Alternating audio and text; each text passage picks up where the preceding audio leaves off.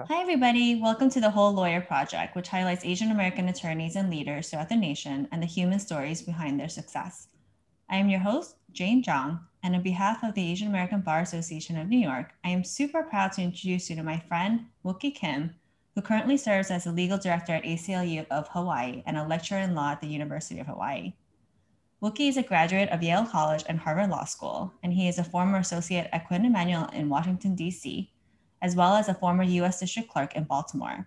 Prior to law school, Wookie was also an English teacher for Teach for America. On top of it all, in his free time, he trains for and competes in 100 mile trail running races just for fun. Wookie, thank you so much for spending time with us. Thank you, Jane. Excited to be here. Yeah, same here. Let's jump right into it. Tell us about your work at the ACLU. Yeah, I've been at the ACLU of Hawaii now for just over three years. And mm-hmm. it was actually just two months ago that I became the new legal director. We are a nonprofit, nonpartisan government watchdog, and our mission is to protect the civil and constitutional rights of people in the Hawaii community. And what is your day to day like as the legal director? So, right now, things are a little bit chaotic and hectic because before I became legal director, I was the staff attorney, and uh, mm-hmm. uh, we are a very small affiliate, and our legal department was just two attorneys. And so, right now, I'm a one attorney legal department. And right now, I spend a lot of my time doing the administrative and sort of management oriented work to just make the transition. And I'm really excited to start hiring for a staff attorney replacement. And then the other portion of my time is spent working on the cases that we have pending. And we are also investigating and preparing some other lawsuits in the not so distant future. I imagine it's a really exciting but also troublesome time to be at, the ACLU against the backdrop of the spike in violence against Asian Americans. Are you feeling that on a day to day basis? So it's interesting because I think Hawaii is a, a, unique place and a unique state and that the AAPI community constitutes the plurality here. Mm-hmm and Hawaii is always has always considered itself different and I would argue that in many ways it's not but at least when it comes to demographic composition it's certainly different mm-hmm. and interestingly obviously I've been hearing a lot about anti-Asian violence across the continent but there hasn't been that much here and that sort of mm. puts me in this weird it has put me in this weird situation where I'm not sure what to feel right? Because everything that has happened in the last few weeks, and or, or, I guess it's been happening for a while, but that has accelerated in the last few weeks.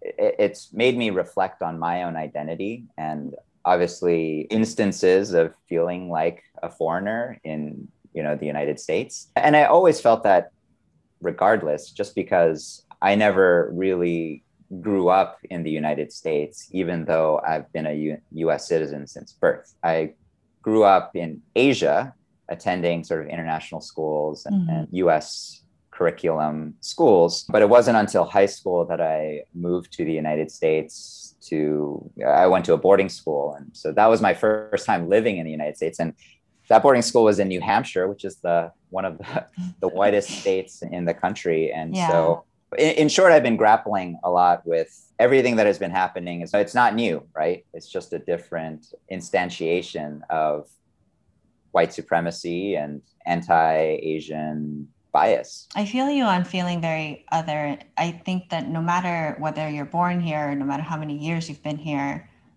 you still get instances where you're like, where are you from? And for me, I'm like, oh, I'm from New Jersey. And people are like, where are you really from? And I wonder how growing up, you mentioned you felt very other here. Uh, can you give us examples? Do you remember the first times you started grappling with your Asian American identity and what that meant for you on a personal level?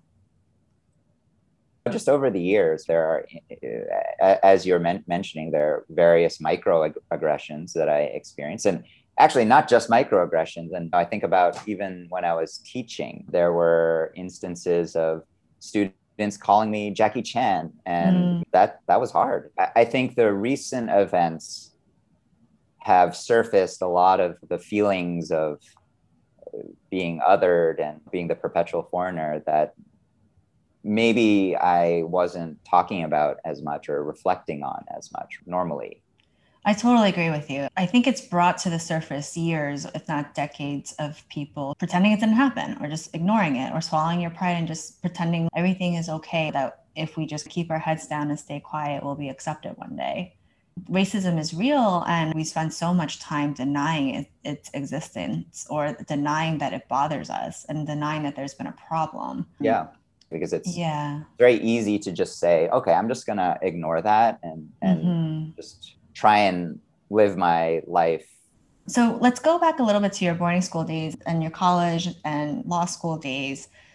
At what point did you know that you wanted to be an attorney? Is there anything else that you thought about doing? Sure yeah. I knew i wanted to go to law school and be a lawyer from relatively early on just because my dad was an attorney and I always looked up to him. And that was always something that uh, I wouldn't say that I was ever pressured to, to go down that path, but it was just I was around the law from a very early age. And so it always interested me. But as far as becoming a civil rights attorney, becoming a public interest attorney, I didn't really have that, I guess, motivation or clear vision until until I was actually uh, in the middle of teaching in DC public schools right out of college through, mm-hmm. you know, as you mentioned, Teach for America, and I, I, think that experience being a part of a community and seeing just how unequal opportunities were in the United States and how w- where you live determines sort of your life trajectory because where you live determines where you can go to school and where you go to school determines whether you can get a good job and et cetera, et cetera. And so that experience really motivated me to help those who most need help, knowing that I had an unfair amount of privilege just growing up and I'm, I'm specifically thinking about like my educational mm-hmm. privilege, mm-hmm. but even right as in, in other ways. So I, I, didn't necessarily know what kind of lawyer I wanted to be coming mm-hmm. out of college, but I knew it was on the horizon. And truthfully, I think even my dad would acknowledge this. E- even before I knew what I wanted to do, I knew I didn't really want to be a corporate lawyer just mm-hmm. because the lifestyle that my my dad led for nearly 40 years. He stayed at his law firm from the, the year he graduated law school in 1983 until mm-hmm. a couple years ago. I was almost literally in his 37 years. First of all, that doesn't even happen anymore. Like someone staying at one organization or one law firm for that long. It was hard. It was a hard life. And even to his very last few years, he was working just an enormous number of hours. And that's not the sort of lifestyle that that I wanted. And I think he understands that. And you know, I'm very, very appreciative, obviously, of the sacrifices that he made on behalf of our family mm-hmm, to mm-hmm. put me in a position where you can choose. I have more more flexibility. I'll talk about it and I'll say it outright that I didn't have any law school loan, mm-hmm. and you know that obviously makes it a lot easier to to leave a big law, yeah, which yeah. is obviously where I started my career. But I, I think people don't talk about that as much or at mm-hmm. all. Just thinking about intergenerational wealth and how that can determine in some ways your life trajectory as well. Mm-hmm. So you leave law school. By then, you knew you wanted to do something in civil rights. Yes. But did you see a clear path? Did you see at that point you wanted to work for the ACLU or some kind of organization like that? What led you to Quinn Emanuel in, in DC? What led me to Quinn Emanuel was that I had a really great experience as a summer associate there. And I really liked the firm's culture. It's funny because they were known for being very informal and that you could wear flip flops to work. And mm-hmm. that suited my own personality. I've never been, despite law being so formal and conservative and, and whatnot, I've always been someone who doesn't really care about the formalities. Mm-hmm, mm-hmm. Um, and so this COVID work period has been great because I haven't put on pants or a dress oh, shirt in, in, a year and a half. And Yeah. yeah. Because it's actually funny that I actually had to upgrade my wardrobe when I came to the ACLU of Hawaii because I was so used to wearing shorts and a t-shirt to go to work at, at Quinn in DC because again, the formality wasn't the priority at that firm. I got to work on a whole variety of, of cases and in different subject areas, including a- antitrust, patents, personal injury, white collar. And that, mm-hmm. that's always exciting because I think one of the fun things about law is that it's solving problems and trying to understand the relevant frameworks and figuring out what will be best for your client. It's a lot of that work was really interesting and fun. But I think at the end of the day, there's so many hours I can devote to doing any one thing, and the lifestyle was not ideal. And of course, I did want to transition out, but I recognized that there's value to working at a firm and getting that experience. It's interesting because I think a lot of my public interest attorney friends will criticize the decision to start your career at a firm. And I actually think it was a very important part of my career development. It, it's not necessarily for the right reason, but I do believe that when you're at a firm, you get sort of better supervision. And, and the reason for that is the profit motive. Right. When you're a junior associate, the partners who are overseeing you are going to be giving you feedback not necessarily because they care about your professional development but mm-hmm. because they need you to put together good work product that will satisfy the client who's paying the big bucks and so mm-hmm. just inherently that structure creates a lot of feedback loops. You know when you get the red lines back and the comments back it's very critical very very heavy right? And mm-hmm. that that's learning. You learn from that. And and of course if you've made partner at one of these firms you've had a a successful career and are good at what you do. And so that i learned a lot from that trickle down effect. It wasn't formal professional development or formal mm-hmm. uh, mentoring but then i contrast that to some nonprofit settings where even though you're taking on cases earlier on you maybe aren't getting that much supervision mm-hmm. early on. And so mm-hmm.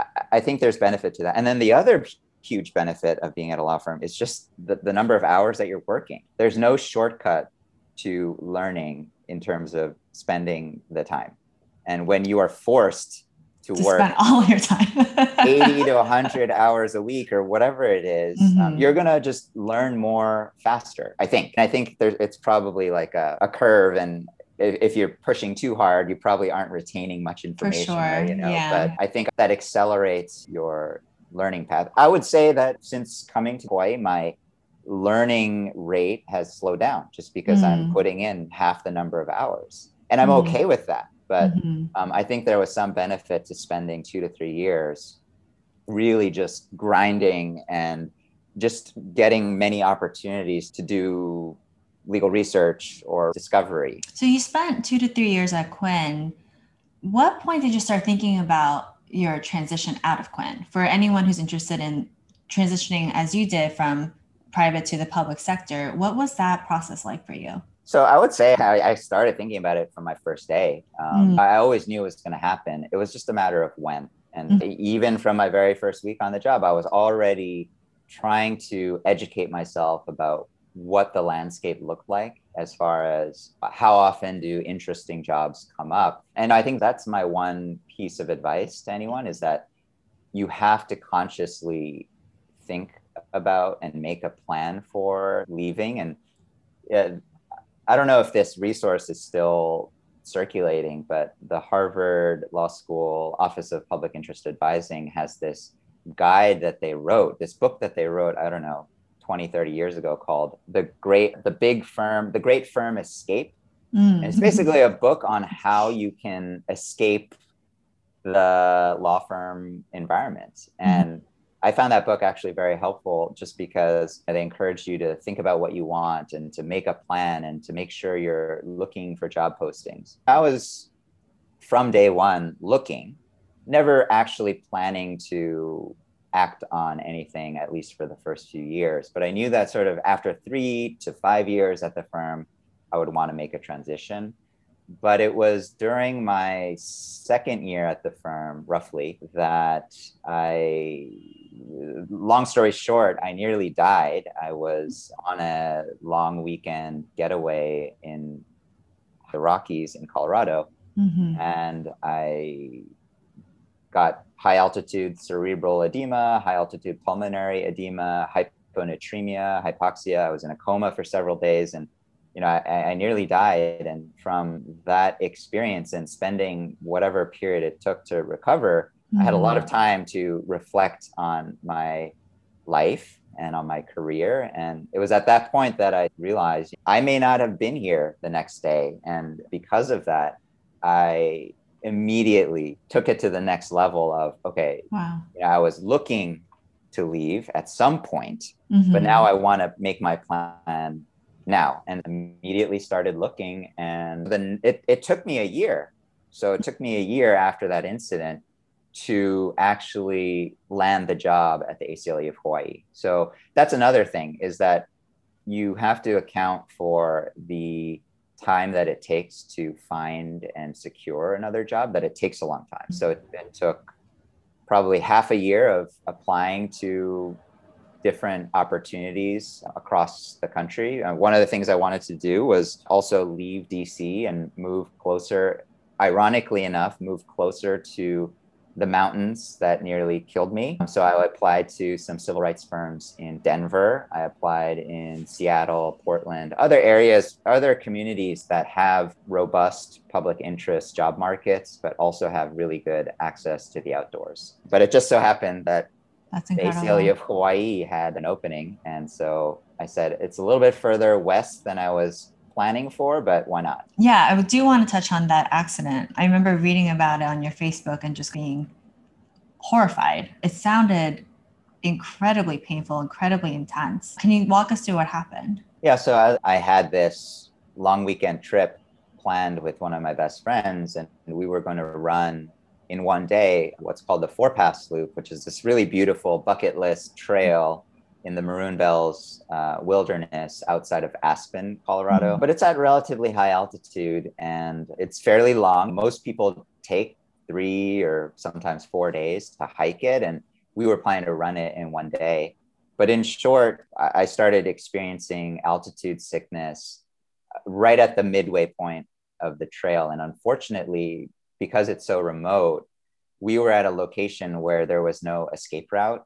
And the only way to get off trail and to descend in terms of altitude was to make our way back over two mountain passes in either direction. I was, we were in the middle of the second, in the valley between the second and the third uh, mountain pass. And because of that, and because it took six hours just to get back over the top wow. of the first pass, my condition had deteriorated so severely that I'd already lost vision at that point.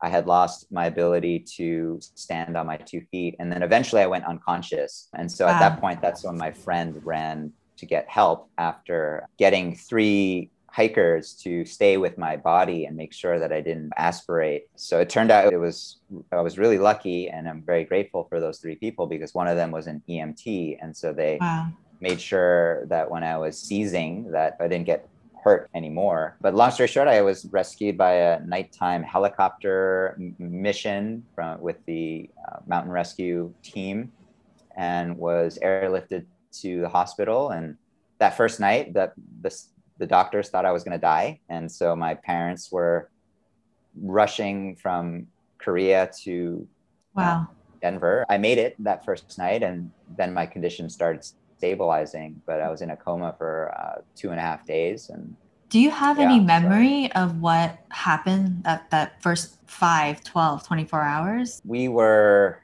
about, I don't know, five or six hours into the hike when I told my friend, uh, I need to take a break. This yeah. headache is getting really bad. This is beyond regular altitude sickness. You've had altitude sickness before, so you thought initially yeah, yeah. you could power through it.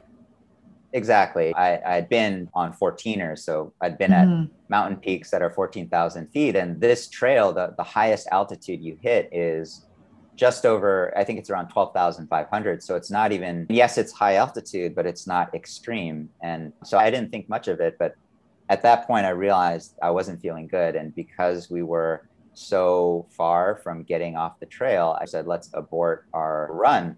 But unfortunately, because of where we were, it took six hours to even right. get close to the trailhead. And over those hours, I slowly started losing control. At first, it was, I had just such a splitting headache that it, it, was so incredibly painful. I don't really have migraines, or I've never really had migraines, but I imagine it's something like that. But then eventually, I started losing balance. So I was unable to walk in a straight line. Wow. I then lost my vision, so I couldn't see. And so he had to guide me. At some point, I blacked out. So I don't even remember talking or moving after maybe three hours into the return trip. And uh-huh. then everything after that is just a recounting or a retelling yeah. from my friend. And, you know, I was still apparently conscious for some period and was apparently talking, but I have no recollection of that. And then eventually I went unconscious and we couldn't move anymore. And so that's when he thankfully found some people to stay with me and he ran to get cell signal and call for help.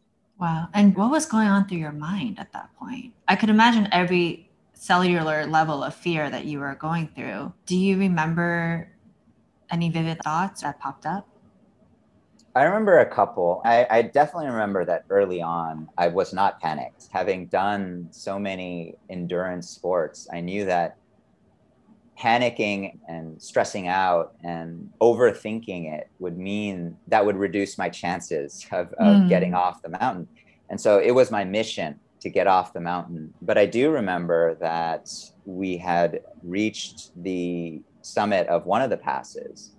Mm-hmm. And I was feeling so terrible. So that was the first pass that we had gotten over. And then we needed to go down into the valley mm-hmm. and then climb one more mountain pass to get out. But I remember that feeling then that it had already been a couple hours and my condition was deteriorating so rapidly. We bumped into some hikers and I asked for some aspirin to help with the headache. And they, they gave it to me, but it was at that point where I had the realization that mm-hmm. I didn't think I was going to make it off the mountain. And I, I remember breaking down in front of them. I think they were just absolutely baffled as to what was going on because yeah. I don't think they knew that how, how rapidly my condition was deteriorating. But I remember breaking down in front of them and my friends consoling me and saying, We're going to get off the mountain. And then I don't remember anything after that. That's probably around the time when I blacked out. And the next thing you know, you're waking up in a hospital and your family's there. I remember coming out of my coma because I felt like I was drowning. And it was because I had tubes down my throat. Immediately, I woke up and I started trying to yank the the the tube out of my my throat, and that's when they intervened and they put me in what what uh, we jokingly called hand jail, where they tied up my hands. This was my first time with tubes down my throat, right? And right. It, it's definitely a choking, drowning sensation, and I was doing everything I could to get it out, but yeah, that's what I woke up to and I think I was drifting in and out of consciousness, but when I finally came to, I saw my my mom, and mm. I was like, "Why are you here? I'm wow. in a hospital. What day is it?" And yeah. I realized that it, it, was sad that my first, once I came to my senses, one of the first things I asked was like, "What day is it?" Oh shit! I missed my meetings, and you know. uh, we were preparing for a trial. We were, you wow. know, two weeks away from this really uh, big trial, and I, I, had missed our Monday. It was Wednesday at that point, and I had missed all these meetings. I was like, "Oh my god! Like, what is wrong with me? What yeah. what just happened?" It's a sad commentary that that was the thing that was, I don't know, most important in my head at that time. Mm. So tell me about the next few weeks. You mentioned you, this was a wake up call for you in terms of rethinking and reevaluating your life. Yes. I actually had a miraculous recovery, and the doctors were very surprised by how quickly um, I recovered. And I was mm-hmm. actually discharged from the hospital within 10 days. And I was back at work within a month and a half or so, even though my neurologist said it would probably take three to six months and to recover and that I'd be at home. I had a miraculous recovery, but when I got discharged from the hospital, I was so frail and so weak. I remember my mom, I was flying back to DC with my mom to accompany me. And I remember having my backpack And that being so heavy, it felt I had a 200 pound pack on me, even though it was probably 20 pounds. Mm. And I, I had trouble walking and trouble maintaining balance. And then I do remember even my first run where I went to the gym in my apartment and I got on the treadmill and I think I set my treadmill for a 15 minute pace. Mm-hmm. And I did mm-hmm. one mile and that was so hard. Mm. Um, that was in August and I ran my first 100 mile race that December. So wow. I had a miraculous recovery where within six weeks of the incident, I was starting to run again. I was running, I was running just two to three miles at a time. But then it just it picked up. And within a month of when I started running, I was, I almost felt back to normal. And that was just pretty mind blowing to me how quickly that occurred. It must have been super humbling for you to start from peak condition to not being able to run a mile. What was the mental process for you? I think it was actually pretty easy because I was so grateful that I was even able to do mm. anything. I think I've always been a glass half full, not glass half empty person. I think it would be easy to be like, oh, I've been set back by this. But instead, I thought, I'm alive. Yeah. And I'm able to move because there was a very real possibility that I was going to have uh, long term brain damage from the cerebral edema and just miraculously i had zero damage even after meeting with two different neurologists mm-hmm. and getting multiple mris before i got cleared to return to work I, I, had to go visit a neurologist in dc and all of that and she remarked that there was almost no sign that i'd even had a traumatic brain that's incredible incident wow. and so that was really that was really great and so everything i was just grateful for right mm-hmm. being able to walk again, I was grateful for it. And then that morphed into being able to shuffle again yeah. and then being able to do a five mile run again and then eventually run a half marathon and then train get back into my regular routine so, that's awesome. so i was excited to keep improving my health and keep improving my physical and, mm-hmm. and mental condition so mm-hmm. and in that time you go back to work you said within a month and a half yep and what is the road to Hawaii then? You mentioned you were more eager to like make that transition now. Yeah. So basically, I became more focused on following the advice of the great firm Escape mm-hmm. and coming up with a plan and regularly looking at job postings and uh, when things came up, applying to good opportunities. And so, you know, I applied to a few things that following spring, seven, eight months after the incident. Yeah. And then it wasn't until the following summer, so a full year after the incident, that I saw the ACLU of Hawaii job opportunity. And the ACLU was always a dream organization of mine. And I never really thought I would end up there, but I, I figured halfway between the East Coast and my family. My family, yeah. And we had been on vacation to Hawaii several times growing up and I was like, okay, why not? And so I applied. I they flew me out for the interview and I loved it and I flew out my then girlfriend and now wife out there as well and she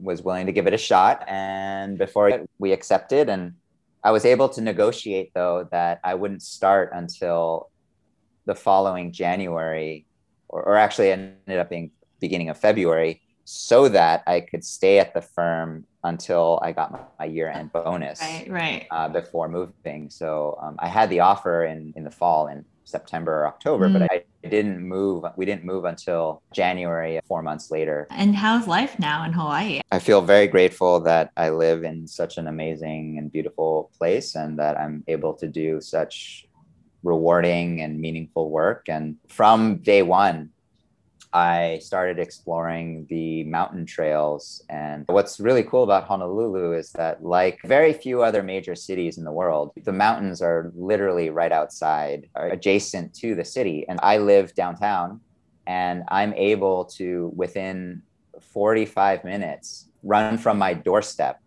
to the summit of a mountain and have mm. a 1500 foot overlook over the entire city.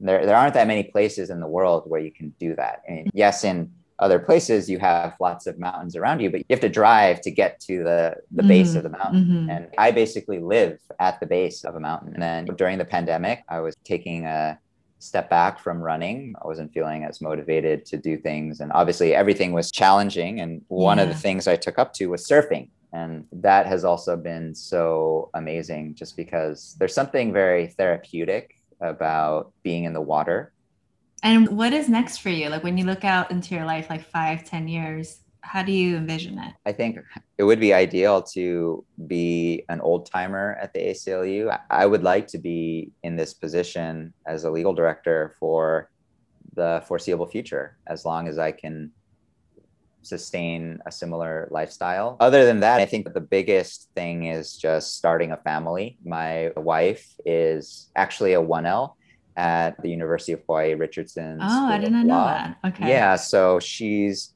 um, on track to hopefully become our family's breadwinner. We've been thinking about starting a family at some point, probably mm-hmm. during law school, uh, mm-hmm. uh, just because the reality is that becoming a mother while you're already in the workforce, especially in your first couple years of that, is, can be very tough mm-hmm. and whatnot. I, I I know so many friends and family who divide their lives between the, the pre-kid life and the mm-hmm. post-kid life so maybe in a couple years i'll feel different but this is the dream life and i don't aspire to do anything like this this is the end of the being a legal director at the aclu was my dream job and right. I, I don't know how i got so lucky to end up here relatively early in my career and so i'm really grateful for that and hopefully it'll stay that way mm-hmm. and when you look back at Wookie maybe 10 years ago, what is the advice you would give him? I think just making sure to trust your own path and your own sort of intuitions. I think one of the things that's really hard is going against the the current, going against mm-hmm. what everyone, society, your parents uh, tell you about what is the right thing to do. And I've bucked the the trend, or I've gone against the current in several ways. Even moving to Hawaii, I definitely remember that my parents were very concerned about that decision because, mm. right, Hawaii is not known as a great place for building your career or what have you. And I felt some hesitation as well about that. As I was tough, it was okay, am I giving up my amazing whatever career trajectory to move to this relatively sleepy, sleepy city in the middle of nowhere, in the middle mm. of the hmm. Pacific.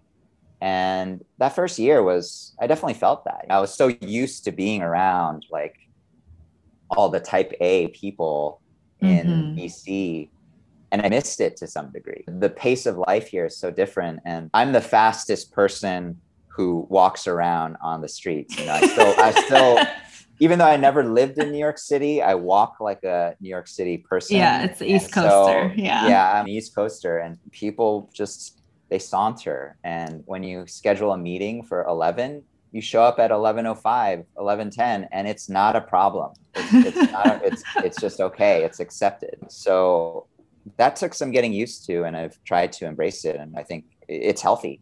I, I prefer it. Mm-hmm. Um, but I was so used to a very different mode of living. And in short, right, it, it would have been very easy for me to just stick to what I was comfortable with and just move from DC to Boston or San Francisco mm-hmm. or, or New York. And I'm really glad I trusted my instinct that I needed something more drastic to mm-hmm. follow my heart or whatever. No, maybe not my heart. It wasn't an emotional decision. It was more, yeah, follow my brain. follow your brain. I like that a lot. Yeah. Thank you so much, Wookie, for your time. This was great. I'm so happy to hear that you're so happy. I'm so proud of you, seriously. Thank you, Jane. Thank um, you for your time. Yeah, it's been really fun.